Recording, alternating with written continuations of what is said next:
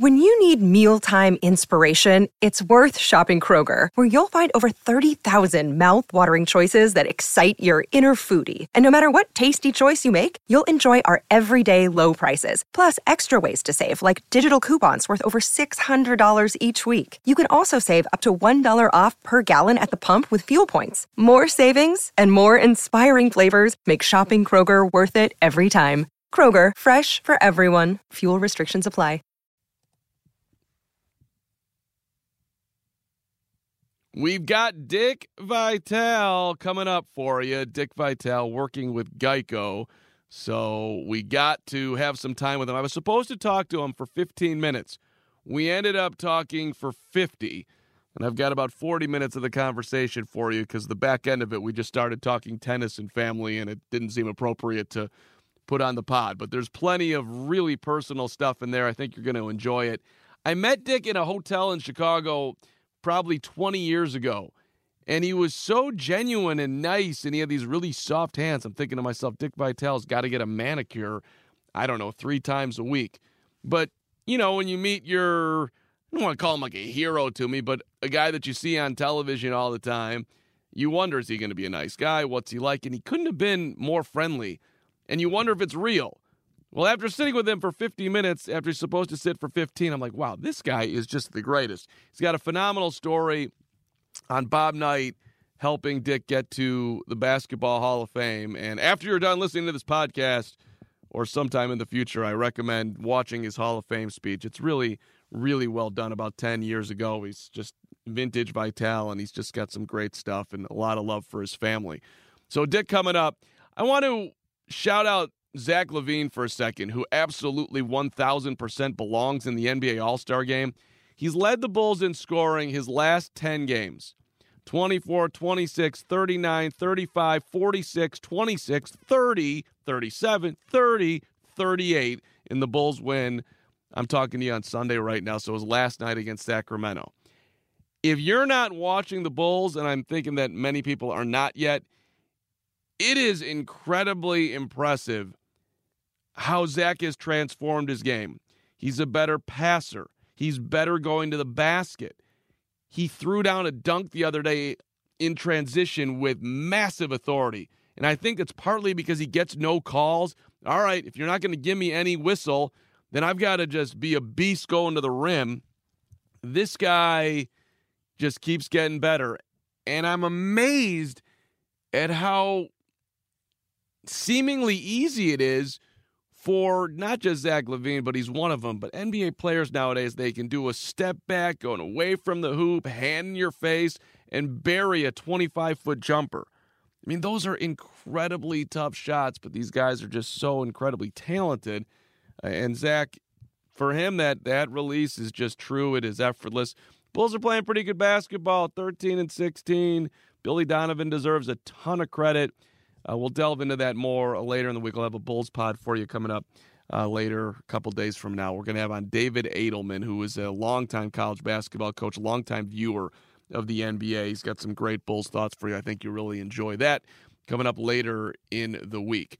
Uh, but before we do get to Dick Vitale, I want to remind you the Windy City podcast is brought to you by Manscaped, the best in men's below the waist grooming. I've got the whole kit, the 3.0 kit, which has got all these tools and formulations so you can have the perfect package.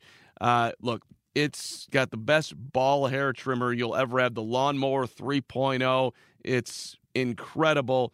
And you got the LED lights so you can do the precise shave. It's waterproof. You can do it in the shower. A lot of people like to do that. Less cleanup job right there. It's a beautiful thing. You get two free gifts into the perfect package. You get a, a pair of high performance Manscaped boxer briefs, which are awful nice. And they, you know, get you feeling good all day long. And then you get the travel shed bag. So, you know, when you're on you're, you're heading on that trip, you got your sweet uh, Manscaped stuff all in the in the what I used to call back in the day the Dopp kit, but now they call it the travel shed bag. Use the promo code FANSIDED20. That's the key here fansided20 when you go to manscaped.com. Get 20% off, free shipping, all of it. and you get the Lawnmower 3.0 kit. It's awesome. Check it out. Uh, manscaped.com. Fansided 20, 20% up. Treat yourself right. Without further ado, let's get to our guy, Dick Vitale. Showtime. No whistle. He banks it in at the buzzer. What a shot! He hit it. Are you serious? Wow! Can't believe it! Super South Grayson Allen with an acrobatic score. Get this in. The two domers. Oh, Oh, giving us one of the great plays. Oh, the diaper dandy. What a reverse jam. I was watching your Hall of Fame speech uh, today. You uh, it was beautiful what, the tribute you gave your wife and your family and everybody else too for the record. And I really did. I got it was unbelievable. The funny part about it, you know, Mark, that wasn't my speech. I rehearsed five thousand times, and when I got up there, I said, "I'm just going to go for my heart," and I went for my heart, and it went really well. Well, let, let's jump off right there, and, and Dick Vitale with us here, working working with Geico. Dickie V, I, I by the way, I, I watched uh, I watched your videos. Did you really dump that Gatorade on you multiple times? Is that true story, or is that is that the beauty of production? Oh no, no, that's absolutely real. Trust me. We did actually. I think it was three takes. Three takes. They were able to get it with three takes.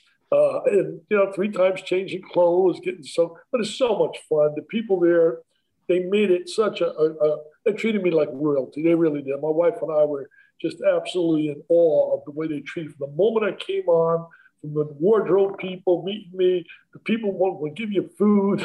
I mean, it's just don't tell them it's stealing money, man. Doing that get paid. Anybody does a commercial and they would moan and groan about, oh, look at all the time it takes. So me, I loved every moment of it. I would have stayed there three days, four days, five days. I just had a blast. Okay, I was like, did he really dump that on him multiple times? But your parents would never have allowed you to complain about what's going on in the commercial. They would, they would, that would have not gone over well in the Vitale household growing up. Oh, absolutely. My family was one of, uh, they were my greatest inspiration in my life. Uh, my mom and dad, Mark, were uneducated, as I said in the speech, fifth grade education, but they had a doctorate of law. And they always taught me and made me believe that I could do whatever I wanted to do. I lost my eye as a kid, and I thought it was the end of the world. And my mother kept saying, "Big deal. So you got one eye. What's the big deal? You can be a success." And you know, I'd give anything today for her to see the home I live in, the people I've met, the places I go, and what's happened in my life. Because it does not happen without the love and the guidance and the inspiration I received from my mom and dad. My father worked. I could wait. Yesterday I talked about Wisconsin and uh, and Iowa in the basketball. Tomorrow, uh, when I get done with you, I talk to the coach at Texas Tech. But I tomorrow I sit at courtside, talk about courtside from my house. But two o'clock I do Kansas and Texas Tech. I mean, it's just unbelievable. You know, I, I pinch myself every day to know in its great country that I've been able to make the kind of living I've made doing something I love. I look back on it because you were you were this super successful coach. You're getting a, an opportunity to coach Detroit. You're no one had no one was paying attention to Detroit basketball. You got them in the tournament, uh, and then you get to go to the NBA. And I know it didn't go particularly well, but you were going to get other opportunities, and you weren't dying to do television at the time. Did you ever get even close to going back, even once you, once you started having success? Well, you know what happened? I was thinking about wanting to get back to college where I felt I belonged. The NBA was one. Uh, I got fired really for one reason myself. I, I earned to be fired because I kept complaining all the time to the owner about we can't win. We can't. I, I could coach till I'm blue in the face, and we're not going to beat Kareem and the Lakers. We're not going to beat Dr. J and the Sixers. I, we need more play. We I got to get players. I can't. And they kept, he was so good to me. The owner was just a beautiful man, Bill Davidson, and he treated me as fair as one can be treated. And he kept saying, Dick, we know it's going to take five years or so. Relax. We, we you because your energy, your knowledge, your enthusiasm.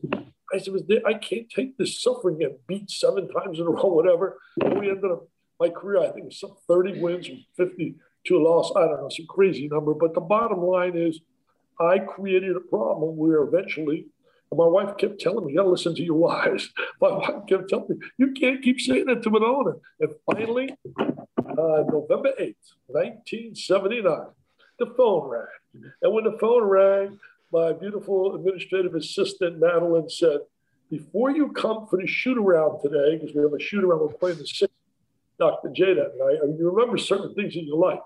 And she said, before you come, Mr. Davidson stopping over your house wants to talk to you a minute. My wife says to me, You're getting fired. I said, You're crazy getting fired. It was only, I, I don't know, 10 games into the season. We were four and six, something like that, four and eight. I don't know, something like that. But I said, Getting fired? Well, you're, you're out of your mind. And you know what I got, what I'm working with. Yeah. You can't talk the way last night you talked at the corner. You can't do this, you can't do that. You, you can't stand the losing. So anyway, sure enough, pulls up to the car, his big limousine with his driver. Driver knocks on the door. Meantime, my wife leaves the house. She goes, I've shared this in the book until people get a kick out of it. She goes around the block, she said. She kept waiting, waiting for the limo to leave. She prepare yourself to get fired. I'm telling you. Sure enough, Mr. Davidson doesn't speak a whole lot in terms of a lot of words. He's very uh, businesslike. He walked in, and I said, "I do, Mr. Davidson? I do, Dick?" And we sit down. And he says, "Just made a coaching change." And I said, "Excuse me, what is coaching change?" Well, I, I don't want to tell you, but I guess it means that we're not going to be coaching. So you fired? He said, "Yeah, but but I don't want to lose you. I want you to work with us. I want to use you as an executive vice president, give me all this title stuff and all, and stay with us. I love your energy, just and that. And I said, I, I cried. I'll be honest with you. Yeah. You know, I would. My buddy used to always label me a boy of ball of dream. Growing up as a kid, teaching in elementary school in the 70s. I mean, I was teaching elementary school, man, back in the, uh, I started when I got into co- uh, out of college. And in 70s, I'm, I'm teaching sixth grade before I went to Rutgers, coaching in high school. And here I am now with the owner of the Pistons a few years later. I mean, so I was a boy, a dream. And now my dream is being taken from me. And you know, Mark, I tell people all the time, you know, loads of motivational speaking for 40 years. I've been with the Washington Speakers Bureau. And I tell them in my speeches all the time, you know, life is not smooth. You have ups, you have downs. My wife finally kicked me out of the house. Let me tell you what happened. All of a sudden, I got a call when I got fired from a fellow by the name of Scotty Connal. Scotty was the head of NBC Sports at one time, then became, in terms of remotes, became the head of ESPN. So Scotty called me up. He said, I just read there was a transaction that you were let go by the Pistons. I have just moved to this new network, and I want you to do our very first big college game as the analyst. And I said, I'm not interested. Are you kidding me? I don't know about TV. I have no desire for TV. I want to get back coaching in college. So I get off the phone, tell my wife what happened. She says, why don't you just go out? You're sitting here moping. I was watching Luke and Laura on General Hospital, man. so, so, so depressed. And I'm making this the easiest interview you've ever had. So the bottom line, the bottom line was he called me back again, which I got lucky he did. 10 days later, he's like, taking one last shot. We have this game on December 5th. DePaul and Wisconsin, DePaul number one in the country. Last night during the shock because Wisconsin was in the game, my producer said, I got a treat for you. Watch this. And they rolled into the game. My opening of my first game I ever did in 42 years at ESPN. And my partner said last night, man, you haven't changed. You're still talking a lot. You're still and that was my first. And then he called me up after that and he said, Look, you got three things we can't teach your energy, your knowledge, and you're not afraid to give an opinion. But you have no clue, zero, when to come in, when to come out. He's, I'm going to assign to you the best of the best. He's a Hall of Famer, Jim Simpson, who came from NBC, came with Scotty, came, became the first signature broadcaster with ESPN and I owe Jim so much. Every day, some little prayer for a guy like Jim because he was so good to me. He took me uh, under his wing. We would do games. We'd go to lunch. At lunch, he would throw things at me, and I'd have to make a response to get in and out. You know, it's, it's, it's not as easy as people think. When to get in, when to get out, and to share an opinion. Sometimes I go over, and they know that because I just get so enthusiastic about what I want to talk about. But anyway, it's worked out pretty good. 42 years the enthusiasm part of it, Dick, where where do you trace that to? I I think what you said, you know, at the start there, your mom coming at you with, I don't, hey, you lost an eye, you got one eye. Like there's a lot of parents there that would have been really sad about their kid and wondering what was possible. And I mean, I don't know if it was like instant with your mom, but that's like, that's a huge teaching moment right there. It feels like a big deal. My, my mother and father were uh, such dedicated people, family that came from, well, my mom had, uh, between them sisters and brothers, had uh, nine in her family. My father had eight brothers and sisters on his family, and they were all blue collar. They had one common denominator. Every one of them was always about their family, always about three meals on the table, a nice house to live in, and just family, family, family. And I had so much love for my uncles, my aunts, sad in a way, because I told my wife just this the other day. Um, sometimes I get emotional even talking about it, but all 18 of them are gone.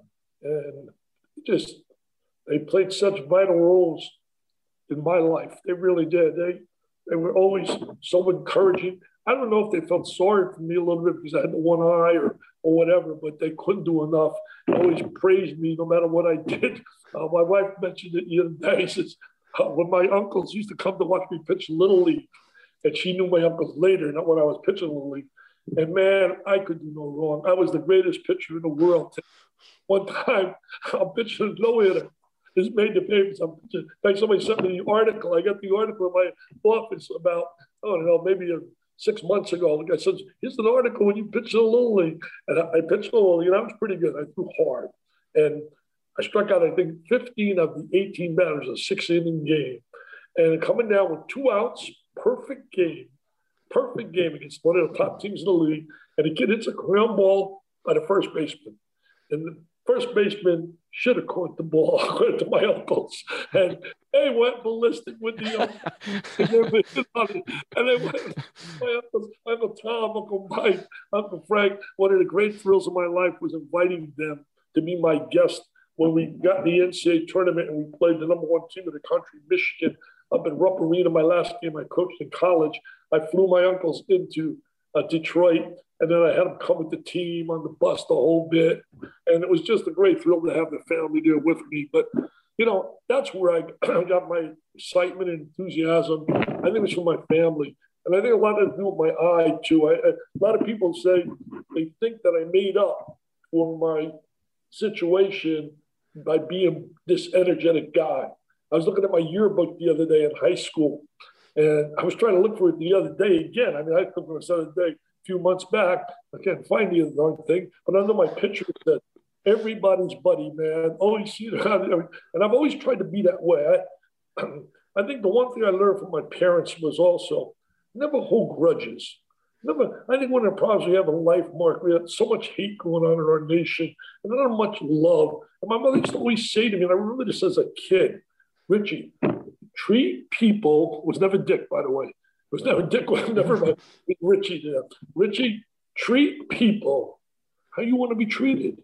If you treat people like you want to be treated, you'll have so much fun in life and many, many friends. And I really believe that. I think we have a problem out there. People don't treat one another with the kind of respect they should. Yeah, I got to get a couple questions in on on what's going on in college hoop here, else I'm going to get in trouble here, Dick. So, but this this is I really just appreciate you sharing the story. Big Ten.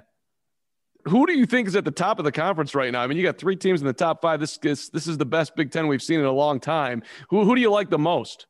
You know, I did a game last night, Wisconsin and Iowa looked very good last night. If they continue playing defense to go with their offense, because the kid Garza, without a doubt, is the national player of the year. I mean, not even to me, it's not even close. He is the national player of the year. He's like a 25 points a game, leads the nation in scoring. Iowa can be a factor, except the fact that I really wonder how consistent their defense will be. The last four games, they played really strong defense. You got to like Michigan. I mean, what is there not to like? They got size, they got good guard play, they believe in themselves. Uh, hoping to do a Michigan game in about another 10 days or so. And and then Illinois is coming after I mean, the one thing about the Big Ten, and I said last night during the game, it's not it's unforgiving. I mean, you could turn around, have a great year, and lose four quick games in two weeks, two games each week. I mean, it's unbelievable. Like right now, Wisconsin struggling a little bit. They're a good basketball team. The league might have might have nine teams to ten teams in the Big Dance. Yeah, and you just ran through it, and this is no slight at all. It's just how good they are. You'd even mention Ohio State. Just, you, you forget about them because it, it's it's so deep. Look, Buckeyes have done a hell of a job. Uh, Chris Holtmann has got to be up for. He and I think Juwan Howard will be in the running for coach of the year in the Big Ten because they both were not expected to be where they're at. Even Juwan Howard, even a step above that because they weren't even rated all year. And what they've done now, can they continue this as we get into the part of the season where they play Illinois and Iowa and those teams? So we'll find out. What's your take on why Duke and even Carolina and you're seeing Kansas? They're probably going to be in the tournament, obviously, but they for them they're having a down year. Michigan State, so many of the blue bloods, Kentucky. Is it because of the pandemic? Is it because the game is changing? How do you see it? This year's been a really a weird year, totally weird. I mentioned yesterday, and, and you know I don't know if people agree with me or not. That's certainly up to them, but I mentioned yesterday in the Wisconsin game Normally at Wisconsin, I have such Badger fever. Fans just unbelievable. They made a run at Iowa in that game last night. They down 16, came all the way back. I don't, I don't remember exactly. I think they cut it to three or two. Okay, but about five minutes ago, and I said during the game, if this wasn't a real situation right. Right. with the power, the adrenaline, what it does to a team, we're forgetting the value of the sixth man. Kentucky lost a host of close games. I'll bet you if those 23,000 or 22,000 were in the crowd, the passionate Kentucky fans, what an advantage that is. I mean, you still have obviously a slight home court advantage because you're sleeping in the same bed, you're shooting at the same vision, the baskets, the whole bit. And, and that's a home court advantage to a certain extent, but it's not the same as you're getting that edge with the crowd there giving you that lift when you're struggling. And I think also the problem you mentioned pandemic. The pandemic's been a problem because many of these teams are young. Many of the teams you talked about are filled. Well, the top three teams in recruiting last year were Kentucky, was one, two was Duke, three was Carolina. Well, what they got in common? They've all been struggling, basically, right? And I think the pandemic hurt them because they couldn't have those uh, cupcake games part of their season, play five, six games. Guys get familiar with one another, learn a little bit about college basketball, get they acclimated to what they're going to face. They couldn't have those kind of games. And then they didn't have, prior to that, you were always able to have a couple of exhibition games. You couldn't have those exhibition games. And then prior to that, you could come back to the school early enough. I mean, coach was telling me last night, Coach Gard of Wisconsin, he said, my kids, I didn't see them for, for months, like six months. We, we sent them home in March when the pandemic broke.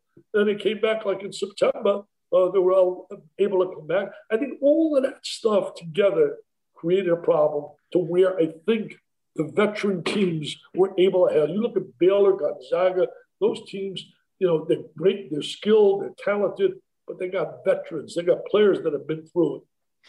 I want to ask you just philosophy college basketball. And Bob Knight presented you for the Hall of Fame. One of the greatest or the greatest coach in the history of college basketball, wherever you want to put him, Coach K. He's in the team photo.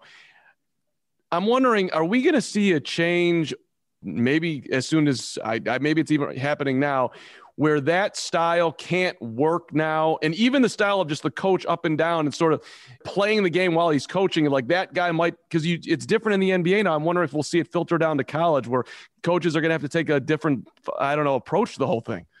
Well, I think it depends on the individual's personality. And I think how much he has the respect from the players. Players respect certain player coaches. They can be tough with him, firm with him. I mean, look at Nick Saban in football and all. He's tough and yeah. firm because players respect the hell out of everything he does. So I, I, I think it gets mad. I, I think you can see that success to the same degree, maybe not as much in, in the past. You know, the screaming, yelling kids today. You know, there's a tendency today, tendency today, when things don't go a little bit right, let me pack the bags and let me go somewhere else, rather than fight it out and prove, you know, I can do it. I can play. I uh, I I'll never forget when Steve Alford was playing uh, for uh, for Indiana, and I'd say to him sometimes, and he talked to Isiah, it'd be the same thing, because Coach Knight had a real. it was a trick with him that he would get on the stars, man. He would get on the stars big time, and sometimes he'd sit there and say, "What's he on him for?" He's dreaming him, yelling at him. I remember once at practice, and after practice, I said to Steve Alford, how do you take that? I mean, he was all over him about you got to guard people, you got to do, you got to cut without the ball. All you can do is shoot the ball and uh, all that stuff, right? So he says to me, he says, Mr. Vitale, Dick or whatever he called me, I don't know, at the times years ago. But basically, I, I remember the theory and the theme was, hey, I'm going to play, we're going to win, I'm going to graduate, and I'm learning so much about life. And so certain players can handle that and take it, especially if you can apply. It's pretty tough to take. You're going to be ninth on the bench and tenth on the bench, where you can see maybe a little different elsewhere. But you know, Bob was. Uh, I can tell you a quick story about Bob Knight what he did for me. You got time to hear that? Absolutely, I'd love to. Bob Knight, Bob Knight said, called me up one day, and he said to me on the phone. This is years ago, and he said to me, "Look, you know, Bob does it very strong. You know, it's not just hi, Dick. Look, I said, well, what's going on, man? He said, I just did something I want you to know. I said, I've called up every living, every living Hall of Fame coach, and I've written to them. And I'm having them write a letter on your behalf in terms of having them write a letter on your behalf in terms of you belong to the Hall of Fame. I see even I was shot down like three times. So, you know, and when they vote, whatever, it was, it was really dominated by the NBA years ago, the Hall of Fame. So anyway, I said, why did you do that? Don't you tell me what to do. I know what to do. Okay? I did it on my own. I just want you to know that. And I want you to listen to me. I see you're nominated again. You're probably not getting it again. But you know what? I got the Hall of Fame for you. The Hall of Fame. You know why I got it for you? I'm going to mail them to you. I got letters from every living coach to the Hall of Fame saying that you should be in the Hall of Fame. They should have a category contributions and I got one letter that stands out. I, I have it handwritten from John Wooden to the Hall of Fame. How can we have a category that goes contributions to the game? What Dick Vitale has done to the game, what's selling the game, is passionate. And I was very touched by that. It's one of the reasons I asked him to present me. A lot of people don't know. That's one of the reasons. We, and, and I'll give you another example. I run a gala every year, probably means more to me than anything I do now for raising money for kids battling cancer. And we honor different people. So one day I called them up and I said, Hey, Bob, I have an idea. I'm a gala. I want to honor both at the same time the winningest women's coach at the time and the woman, woman, uh, uh, the winningest men's coach. So he said to me, just give me a date. I'm in. No, no debating. No, I, I got to talk to my agent. I'm in. He says, and you're going Pat Summitt. I said, you know what? I really don't know Pat that well. Well, look, let me talk to her and I'll get back to you. And he called, calls me back. like 30 minutes later, it's done. Put Pat and I down. We're coming. And we raised millions of dollars. I mean, people don't see some of the things. Do I agree with everything he's done? Of course not. Because sometimes he let the emotion got the best of him and he, and he but he's done a lot of good things, my friend. You've always uplifted guys. You'll you'll talk about the great things about Bob Knight, Al McGuire, Coach K, whoever. I mean, you you illuminate the best thing these guys do. And there's so many in the business, Dick, who are competitive. They don't want to do it because they think it takes them down or whatever it is. And you've done this. And I don't think you were doing it for your own benefit, but it's also helped you because these guys are, I, I, don't know how to exactly ask the question, but there's something about how you wanted to lift people up that uh, I don't know if it comes natural, but it's a thing that, that just, I find to be beautiful about you. Well, I love uh, I love people. All my life, I love people. I, I like people. Uh, trying to lend a helping hand. Uh, uh, just the other day, for example, a coach got fired at Boston College, Jim Christian. I don't even know Jim that well. I've met him a couple of times during their games, and I sent him a text message. And I said, Jim, I know that feeling. I was fired. Okay, you got two choices: feel sorry for yourself and down, or pick up the pieces and look in the mirror and say, you know what, I'm going to prove I can do something because that's what I've done with my life. My wife picked me up and said, You got to get out of this rut that you're in. You got to understand that you got a whole life. I was in my 30s. And look what happened. I mean, if you would have told me when I got fired on that day, November 8, 1979, I'd be speaking to you and be in at the moment about 14 Hall of Fames. About 14, the National Basketball Hall of Fame, the College Hall of Fame, the Broadcasting Hall of Fame, the Sportscasting Hall of Fame, the Italian Hall of Fame, coach where I coached in college Hall of Fame, where I coached in high school Hall of Fame, where I lived. In, I mean, I'd start laughing. I said, "You kidding me?" I said, "I thought I was a nobody." Because I'll tell you, it's an empty feeling. When you're fired, you feel lost.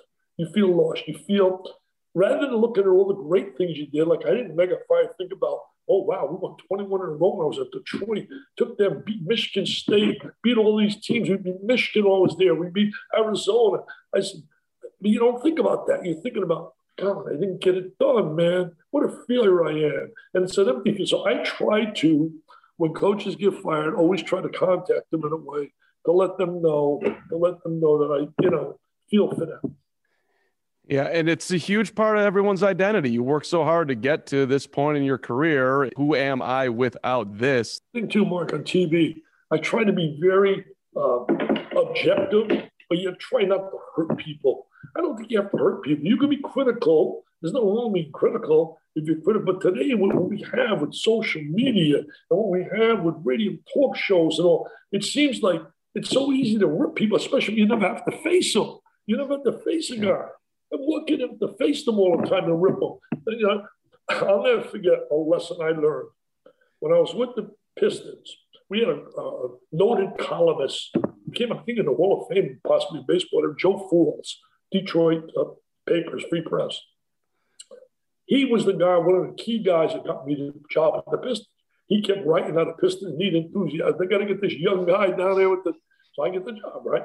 So now I'm struggling with the Pistons and we're losing, and I'm just upset, constantly complaining about how can't win, can't this. And gets a whole vicious column. I mean, bury Said he belongs back in college. He's not ready for this night at all. I go to practice that day, and who the heck is standing in the locker room right there looking at me? Joe Fool. And he said, Okay, I have my say, say this morning. You get your say this afternoon. And he taught me a lesson about if you're going to rip and be tough with them, let them be aware that you did it and give them the opportunity to respond. And it's a lesson I've learned. It's it's one of the uh, things that I respect about one of your colleagues at ESPN, Stephen A. He says a lot of stuff about a lot of people, but I'm right here, right? I mean, he he doesn't he doesn't dodge. He asks the questions directly, and there's there's an integrity in that. And it's not easy being on this side too when you got to give an opinion, right? I mean, you're you these you you care about these people, but you also have to have credibility. Oh, absolutely. And you don't last. You know, I'm, I'm very proud. You don't last 42 years at ESPN with just awesome baby, get a TO baby. Let me tell you that. Plus, I've been through I don't know how many presidents that I've been through, and usually a lot of times when the higher ups are changed because our business, unfortunately, is a very subjective feeling. It's not really objective. Somebody likes one guy's style, and everybody likes the other guy's style. But to be able to survive all that and have them tell me I got a lifetime contract to where, as long as you want to work and you're able, because I've told them over and over again, nobody's going to have to tell me when it's over. If it's over, I can't remember the names and I can't don't have the excitement to go do a game I made enough money. I'm gonna call you up and simply say, the party's over. I'm praying that's not gonna happen for many a year because I tell you the truth, I feel probably as young as ever. If I didn't know, in fact, I know how old I am when I look in the mirror in the morning. But if you me, I played singles tennis yesterday, right? I played. Yeah. I play all the time, singles a couple days a week. I try to keep in shape. I try to watch what I eat in terms of I like to eat, but I, I try to do it in an intelligent way. And, and I've never, and I'm not saying there's nothing wrong with people want to drink in moderation, whatever, that's their prerogative. But if I told you this, I know you will not believe it. And my wife can verify, she married me 49 years. She has never, ever seen me, ever. And my buddies can tell you this. They used to call me Mr. Cranberry. I haven't had a, drop of liquor in my body. So I think all of that has given me longevity and it's given me to where people get amazed. At, The biggest thing I get is just this afternoon, okay? I'm having lunch at First Watch is where I go because they give me a lot of money for the V Foundation for Kids. My buddy's the CEO, Chris Tomasso. And, you know, I was there and these guys come up to me and they said, man, we watched on TV last night. Where the heck you get that energy? I can't believe it. You're coming and there's no crowd, so it's a little tougher to, you know, to, to do the things you like to do. When you're in a crowd, it's a whole different ballgame. But I've never had a problem with that. I don't know what it is. I think it's my childhood, as you said, as a kid. Um, always was that way. Always was that way. It's a gift, and it's also a learned mindset. Part of it too. I mean, I've seen you. I've met you a couple times, Dick. You, I'm sure you don't remember, but like I shook your hand, and then you were so cordial, friendly, nice, just like happy to see this random guy who's saying hello to you and just it's real. And that's that's personally like one of the many things I appreciate about you. So I yeah. Uh, Rick Reilly, I didn't know Rick Reilly. Remember Sports Illustrated? Sure. Well, they had called me up and Sports Illustrated was going to do a big feature on me.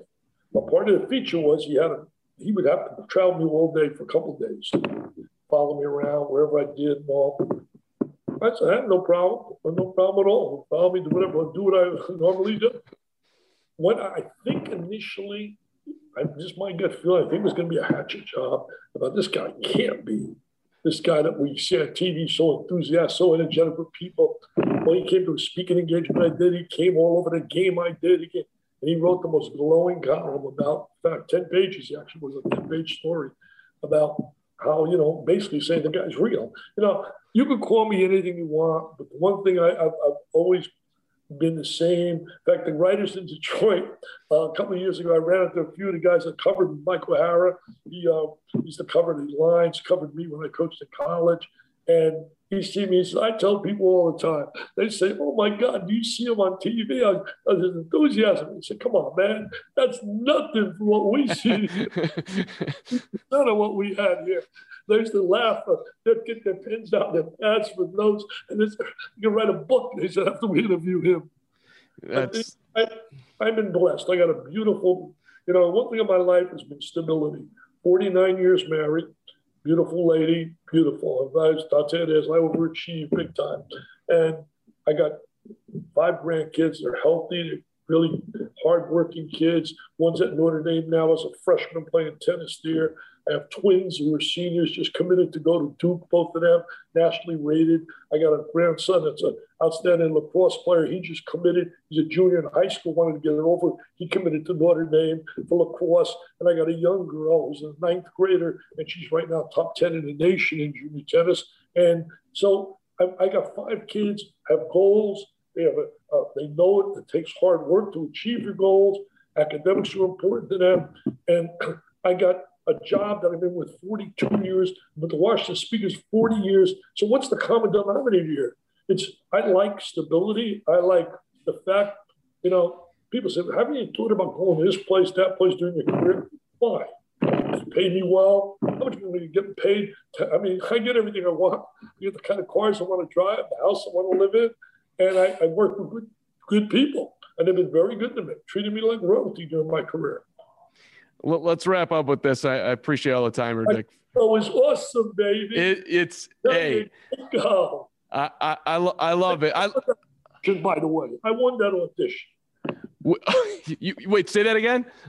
They had an audition, right? They would make it believe that we, we were trying to audition to be oh. a guy oh, rep. That was the whole theme. Was was my thing. Was it too much at the end? I said, water in my head and, and looking at me. But bottom line is, I had so much fun doing it. Really, it, it's it's an awesome spot, and uh, the response I can't believe I haven't heard. This is honest truth, guys. I haven't heard from Ed Norm Garrett. Now living in California. Oh my God! I just saw you your commercial. It's trying to crack me up big time. What they don't know, what I have to admit, even my brother says to me, my brother says up he sees the commercial. He said, How did you get that bucket? Because that thing's got to be heavy. How did you get that over your head? I said, You know what they did? The beauty of production, the beauty of talented people in production. Initially, they tried to get me to get, I couldn't get the thing up. I mean, it was filled with water, it's heavy to start with, and to get that thing up. So, what they did was they had a pulleys and on a certain word of baby, the pulley would take the thing up. And it was like light as could be like a feather for me to take that over. Uh, the magic of uh, magic of doing those commercials. That just shows my uh, intelligence and or detective level because I, I didn't even think about that. That thing, if you that thing's enormously heavy, a huge thing, a Gatorade. You got football players; they got to have two guys, you know, to to, to lift it over. Uh, hey, by the way, I also love the the uh, the Dickie v Instagram in the hot tub. I mean, I, I, try to get in there, just relax a little bit, get my back. Sometimes my back gets so tight. I go in the jacuzzi, it just loosens it up. But uh, you know, I, I, like I said, I've lived a blessed life. Um, I hope it's longer. My goal is to be the first guy in broadcasting ever. I've told people this ever at 100 years of age to walk out at courtside and he's awesome baby. I mean, why not think, right? You got to think big. You got to have some goals. I still write goals down. I still have dreams and things I want to do. You sound great. You know, just listen to the Hall of Fame speech. You, I like this guy. Yeah, I, well, books. well, you, you know, you you had a very you had a huge scare uh, with cancer in the throat, and like, are you gonna are you gonna lose your voice, and, and then what's gonna be, and am I gonna be around? Period. Am I gonna get to do what I love to do? And and here you are. You know what? You brought that up. 2008. It was the longest year for me ever. 2008. I couldn't. I was doing games. The only one knew I was suffering big time in terms of my partner Dan Shulman knew, and so did my boss, Dan Steer, and, and I would say, Dan, I. It was unbelievable. It was it was so so tough to, to, to do. Get words I could. Oh. So finally, they arranged for me to go to see this Dr. Steven Zeitels. He's known as the number one throat guy in the world. He's operated on Adele. He's Steven Tyler, uh, Lionel Richie. Oh, the list is unbelievable. So I went in there to see him. First time I ever was talked to by a guy like he talked to me. As I walked in, he didn't even know who I was really. His staff, he's, I don't know much about basketball. My place is going crazy here that you're here. I know, well, that's the EV. This. So anyway, I said, as I tell, so I've, I've seen a number of guys, all tell me the same thing. I did this to my throat. I did this, all my yell, screaming, yelling. He stopped me and he said, I want to get this straight right now. You may be big in basketball, but I'm big at what I do. You're going to have one rule. Going to listen to what I say. If you're not, then that's your, you go elsewhere. You're here because you got a problem. So sure enough, he goes into his machine, looks at my throat, was down, I'm coughing up stuff. If I close my wife over to a TV monitor that's recording everything, there's this problem. You got ulcerated lesions on your throat, all over your throat. And they said it could be cancer. Can't tell until you do surgery. Oh my God, it's a surgery. I'll be honest, I started crying like I'm an emotional guy. surgery, cancer. Oh my God. My career, forget, was first thing in my mind at that time, thinking it's over, done. Flew home. I went back to a couple local guys I had seen, and they said they disagreed. I don't need surgery. Even though they respect, they knew his name. They said, We don't think at your age you need that surgery the recovery and all, and just don't need it. So now I'm confused. So I call him up and I said, Dr. Zeitels, I said, I just decided uh, I'm not going to have the surgery. But if I did, there's only one guy I want to do it is you. I said, but I can tell you, he said, you're not going to do what? Well, who's telling you that? So he says, give me their email addresses. Give me their email addresses. I'm going to send them what I have seen. And I will guarantee in no time, they'll get back and tell you to get the surgery. Sure enough, he did it. And they came back and said, You better get the surgery. And I did. And let me tell you this six weeks, I couldn't say a word, right? I wasn't allowed to say a word. and write things down on a blackboard. Oh, tough. tough. I'd go out for breakfast uh, and I'll stand there and have a blackboard there. And I said, People come on, want to talk to me. And I'll, I can't talk. Anyway, now I go, I got to go back and this was the most emotional I've felt in many years. I had to go back, and he says to me, Talk to me. I hadn't talked in six weeks. And I'm like this. And I start crying. I said, I don't know if I get those words. I couldn't talk to me like just talking, just talk, count. One, and I did. I started. And man, he, from then I've been lucky 12 years. So I thank God for Dr. Zeitels. He came to the Hall of Fame. I got in the Hall of Fame. In my speech, if you listen to my speech, I had said, in my speech, again, talking from my heart, he happened to be sitting there, and I said, hey, Mr. Zeitels, I can tell you this, the man right here in the front, he is, and boss, he's from Boston. He's the Larry Bird of the throw business, man. The Larry Bird. so my speech somebody talked to magic, too, right? About magic as a kid. Yeah, yeah, yeah. I said, magic. I'm going to tell people why you're magic. that was awesome. You, you, you go to the house and then uh, yeah no he's at the playground it's uh in, in, the middle of winter he he's shooting he, he's doing the jump hook my wife My wife heard my speech 50. We go to dinner in the car. I'm speaking, so I don't want to forget anybody. When she heard my speech, she said, Where was that you know what? It was, you know, I was in awe of the crowd. Look at the people I looked up to like gods. Everywhere I looked was Jerry West, the logo. It was uh, uh, Don Thompson. It was Hubie Brown. All guys that I thought the world of. And, and here I'm standing, I'm going to be inducted in the Hall of Fame. I'm like saying, oh my God. Dick, thanks so much. Great talking to you. Great. God bless.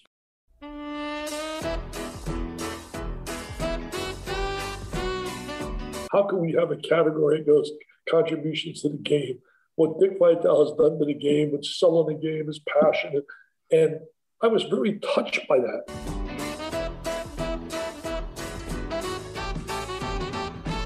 Bob Knight sent, called me up one day and he said to me on the phone, this is years ago, and he said to me, look, you know, Bob does it very strong. You know, it's not just, hi, Dick.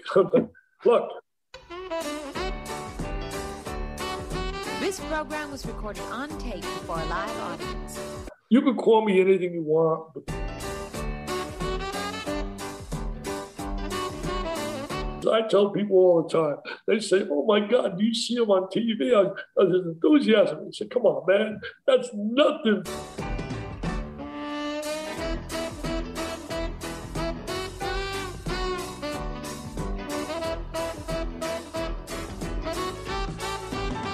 I've been blessed. I got a beautiful, you know, one thing in my life has been stability.